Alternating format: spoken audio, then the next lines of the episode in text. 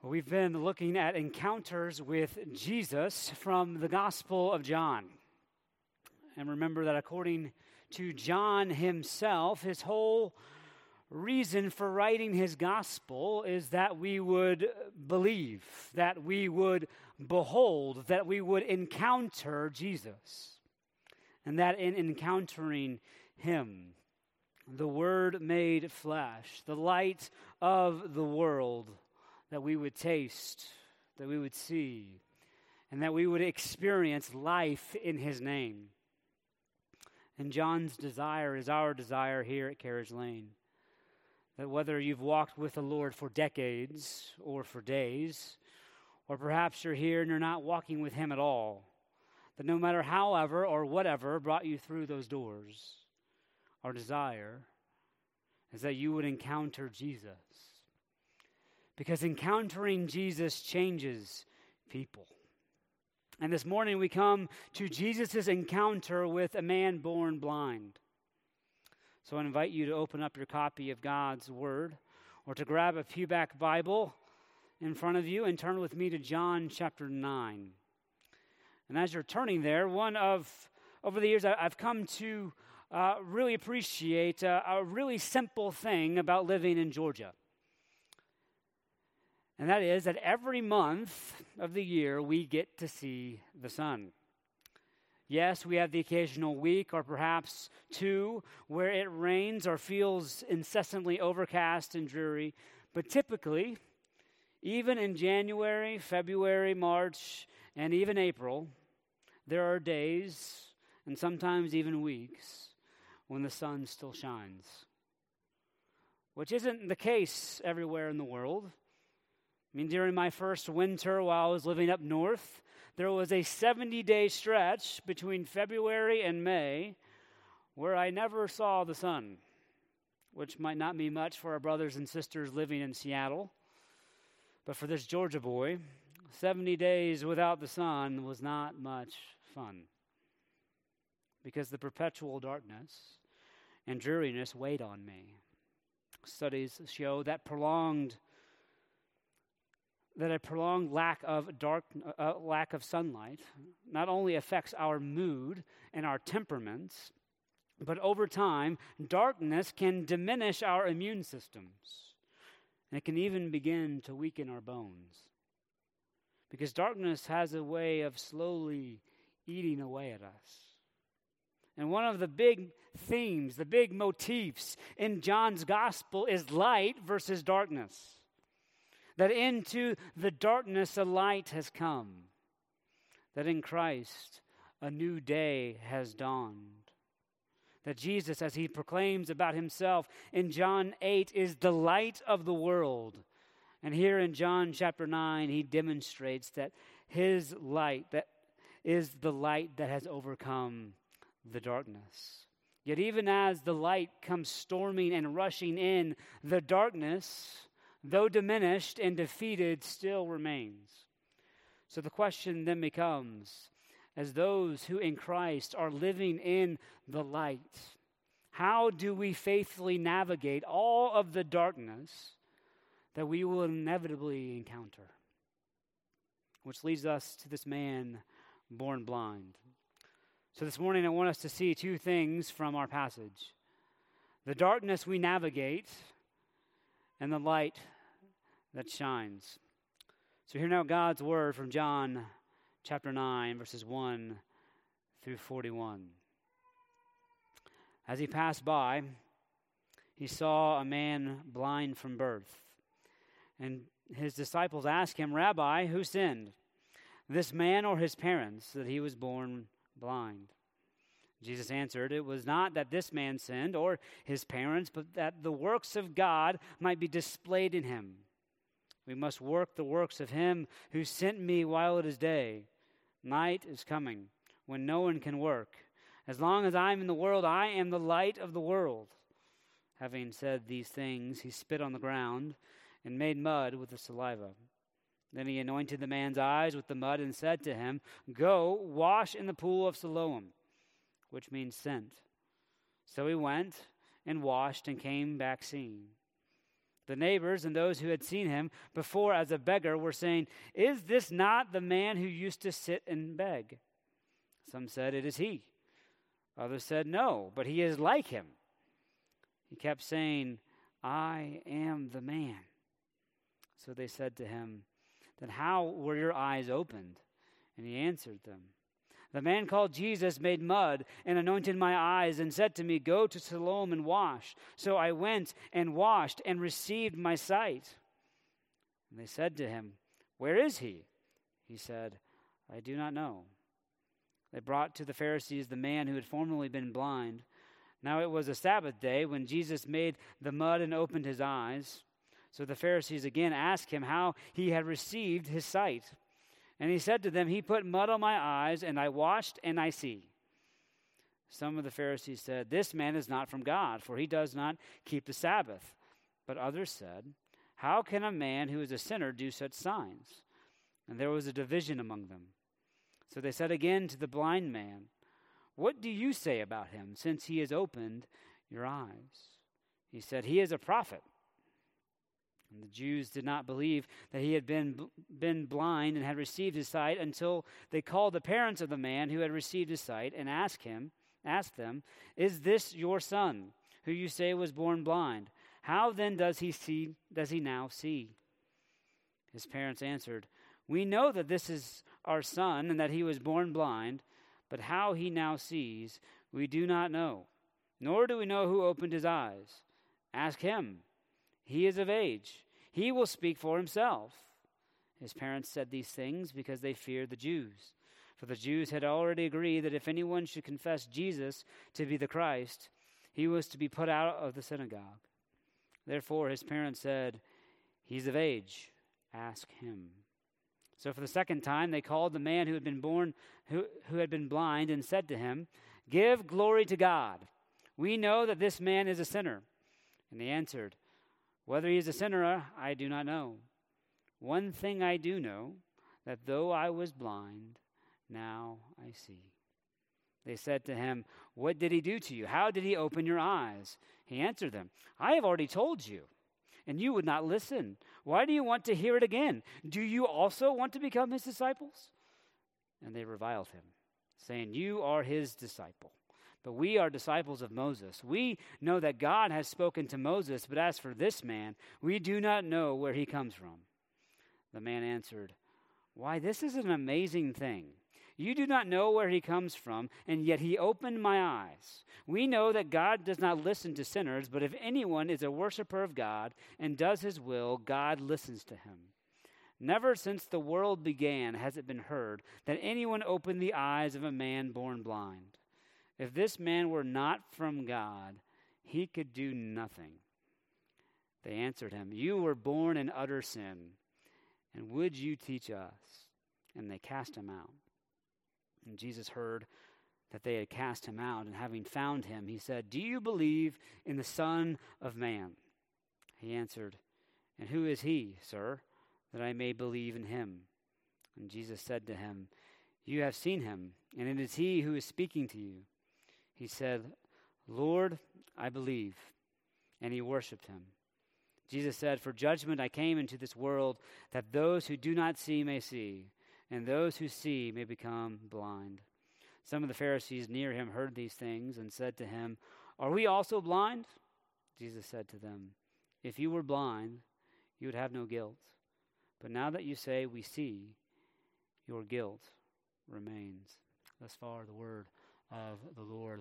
If you would pray with me. Heavenly Father, this is your word. So, Father, would you help us to behold you, to encounter our Christ, and be forever changed? We pray these things now in your Son's name. Amen. So, our first point is the darkness we navigate. One of the striking things about this encounter is the darkness that continues to surround this man born blind even when he has his sight throughout this whole story. To begin with, we need to see the darkness of his suffering and his sorrow. Physically, our story begins with a blind man.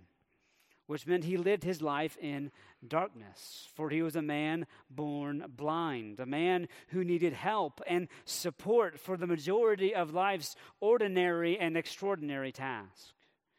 What made things worse was that his blindness carried with it a reputation. A reputation that assumed that while he was in utero, either he or his parents had sinned. And as a result, he was born blind. Which means, in the eyes of everyone in the town, save for Jesus, there was something shady about this guy. There was something icky and sticky about him or his parents. There was some question about him. There was something dubious about him and his parents. That's why the disciples ask the question that they do in verse 2 Rabbi, who sinned, this man or his parents, that he was born blind?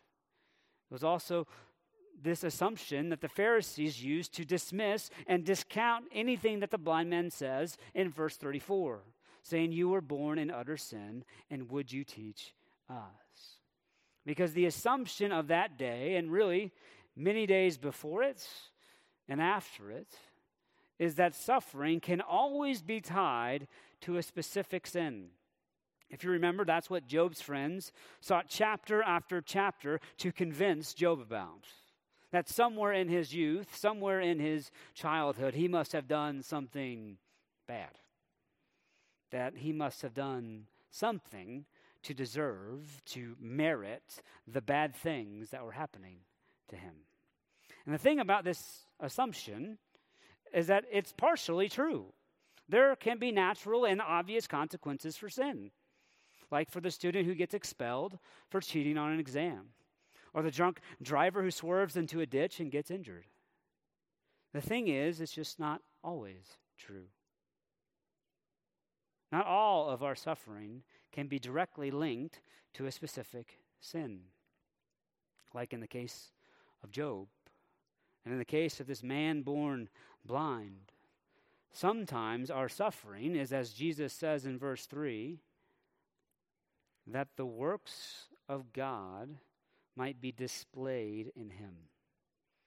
Sometimes we suffer because our God is at work and he's doing something amazing.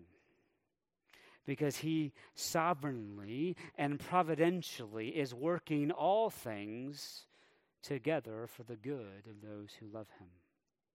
So, yes, sorrow and suffering are part of life in this broken world. Whether public or private, seen or unseen, life inflicts wounds upon us all.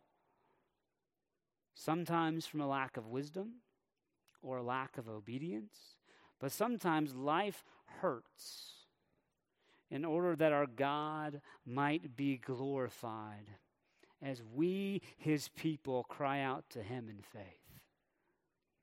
And this passage shows us just this as we see Jesus heal this man born blind. Yet, even as light bursts through his pupils for the very first time, some of the very first few things he beholds are still rather dark and rather difficult. In verses 8 to 18, he sees the miracle suspected. In verses 19 to 23, we see that he's a son neglected. And in verses 24 to 34, he's a man who's rejected, and then he's ejected from the only community he's ever known. So the miracle suspected. In verse 8, he returns home after washing in the pool of Siloam, having seen the sun, the sky, the ground, the back of his hands, all for the very first time. And as he approaches, voices he recognizes, but faces he's never seen before, he's met with suspicion rather than excitement. Despite his earnest protest and pleas with them, many don't believe that it's actually him, choosing instead to come up with some outlandish theory rather than believing the miraculous truth of the story. We see it in verse 9 that for some, their working theory is that the man before them was someone else entirely. Someone who just happened to look eerily like this man born blind. But again and again and again, he insists that he is the man. So they ask in verse 10, Well, then, how were your eyes opened? So he told them, for the first time, his story.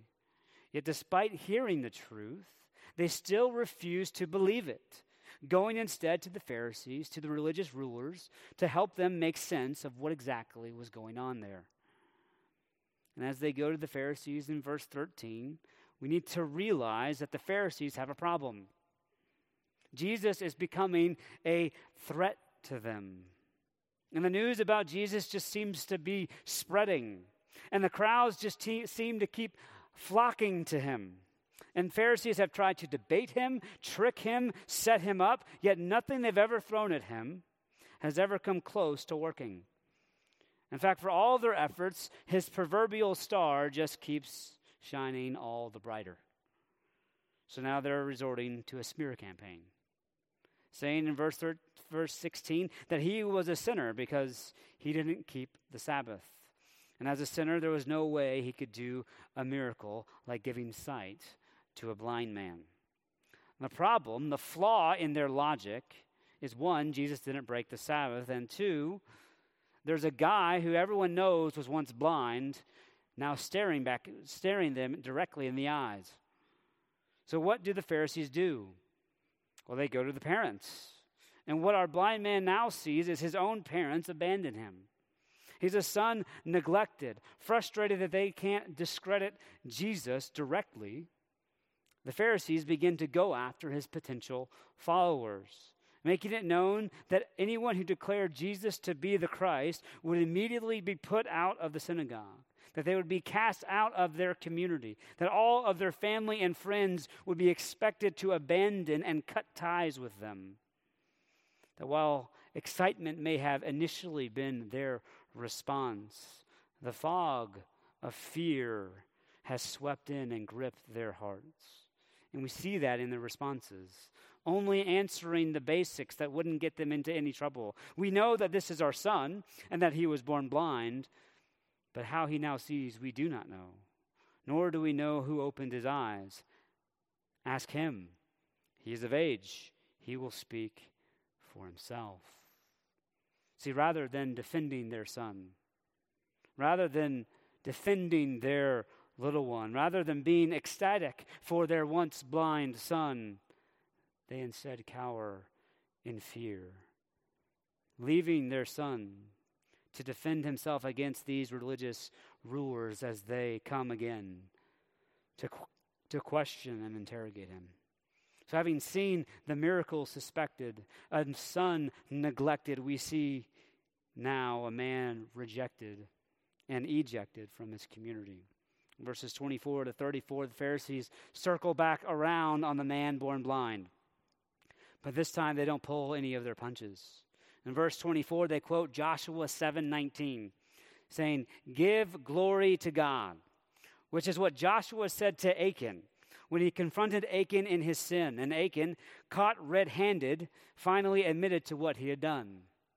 So, what the Pharisees are saying to this man born blind is that we know this man, Jesus, is a sinner. And because he is a sinner, he couldn't have done what you say he's done. So the time has come to give it up, to stop the lie, to confess the fraud, and to come clean. Give glory to God by telling the truth. And the only problem with doing what they're asking him to do is the truth. Because it wouldn't be giving glory to God, because Jesus had healed him. Jesus had given the blind man sight. And as we will see, the man born blind does, in fact, give glory to God because he doesn't flinch an inch.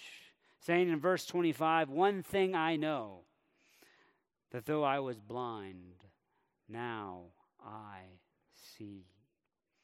And from here, the Pharisees begin to debate with this man, and things quickly run off the, the rails as a once blind beggar wipes the floor with them. So, never dealing with the substance of his arguments in verse 28, they revile him, they mock him, they eventually resort to playground conflict resolution, i.e., name calling, saying, Well, you were born in utter sin, and you would teach us. In other words, what they're saying is don't you realize who we are? We are important. We are significant. We are a big deal. We are high, and you, sir, are a nobody. Actually, you're far worse than a mere nobody because you were born in utter sin. So blinded to the truth they are that they then wield their power and their authority by having him removed, having him cast out of the synagogue. So, why look at the darkness of this passage?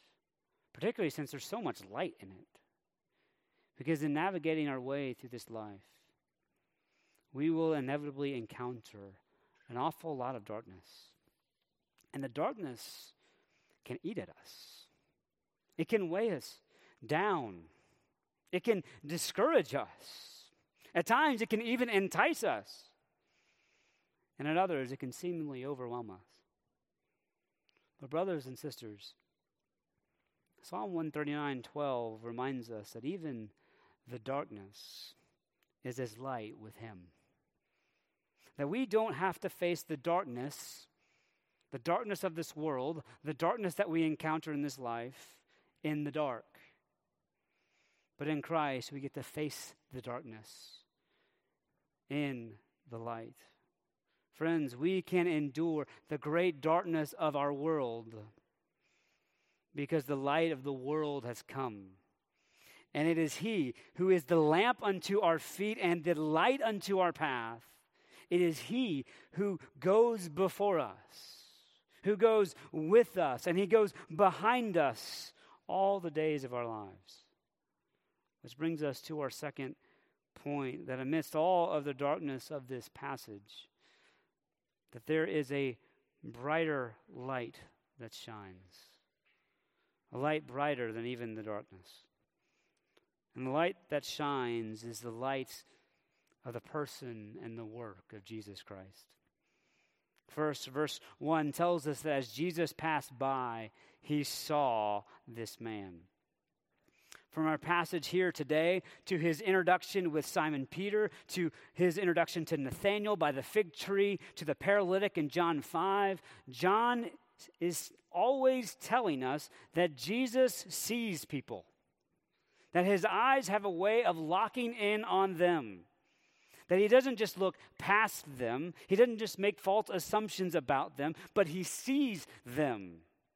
He sees beyond their brokenness. He sees underneath their mask. He sees their hearts, their desires, but ultimately, he sees their desperate need of him.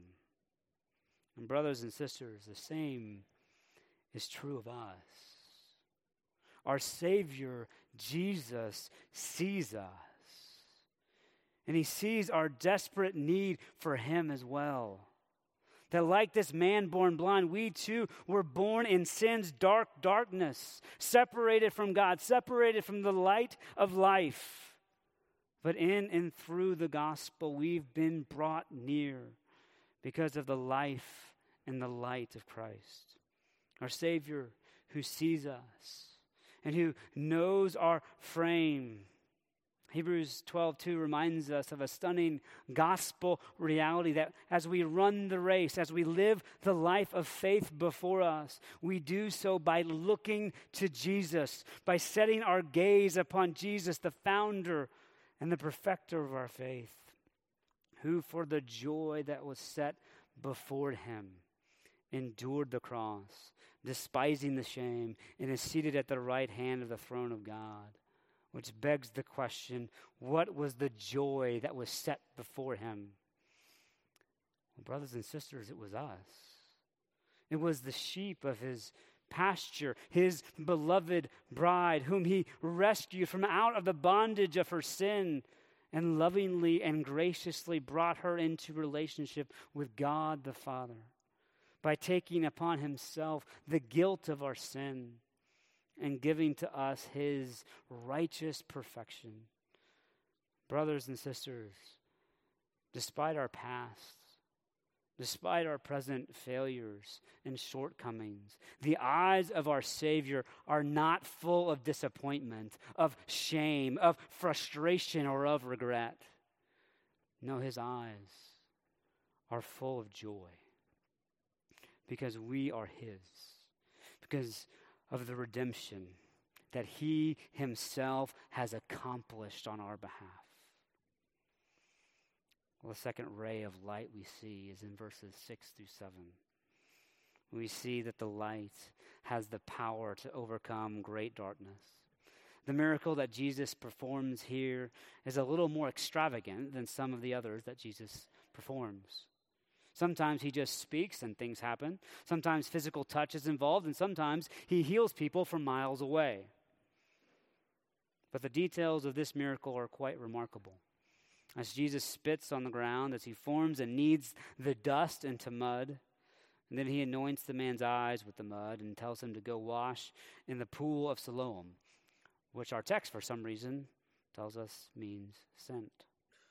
The point here being that the God of creation has come to recreate that which was broken by the fall, and that Jesus, the Son of God, the second person of the Trinity, was the sent one the one sent by the Father to be the light of the world, the one who came to restore and to make right all that was broken. Our third ray of light comes from verses 8 through 34. And we see that even the faintest of lights can still shine in the darkness. If ever the darkness could snuff out the light, it would have been here in these verses. Here's a man born blind. He would have likely had no formal education to speak of. And up until this point, he's being questioned about a man whose face he's never seen before.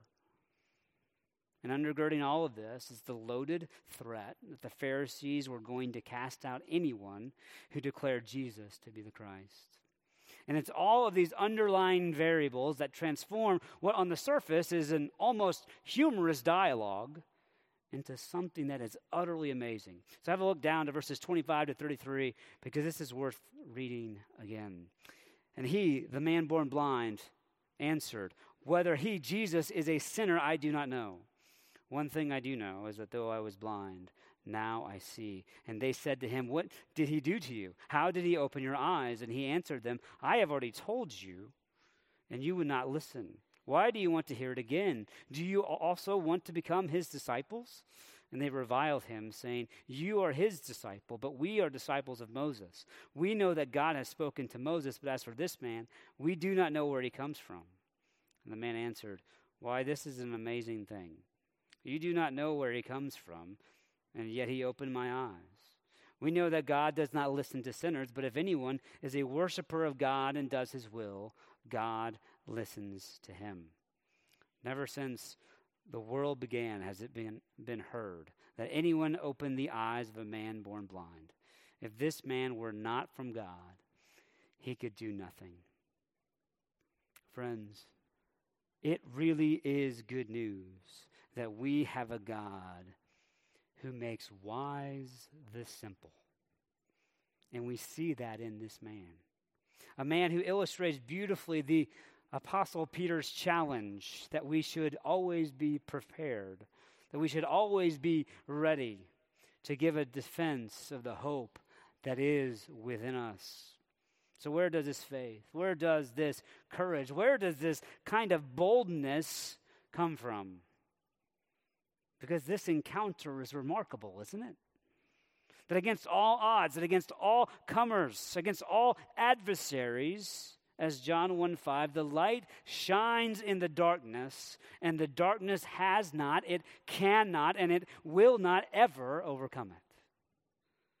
Therefore, this light is a light that comes from above that the light, the faith, and the courage glistening from this man's life is a light, is a faith, and a courage, and a boldness that's from above.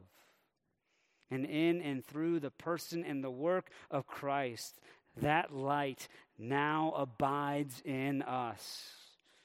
as He, the light of the world, lives in our hearts through faith.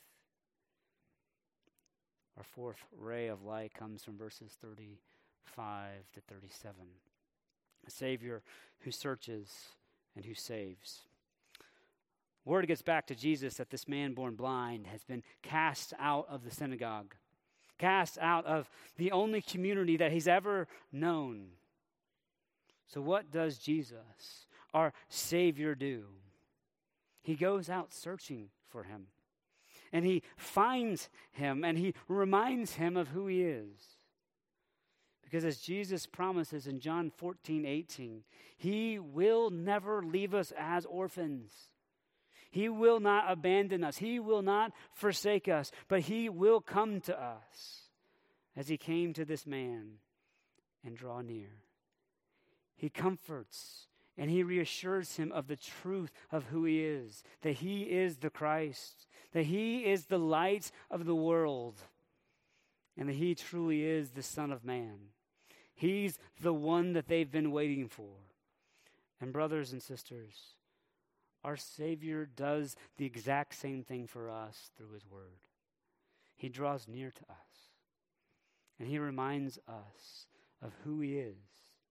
That Jesus is the light of the world. He is the way, the truth, and the life. He is the one who has conquered sin and conquered death.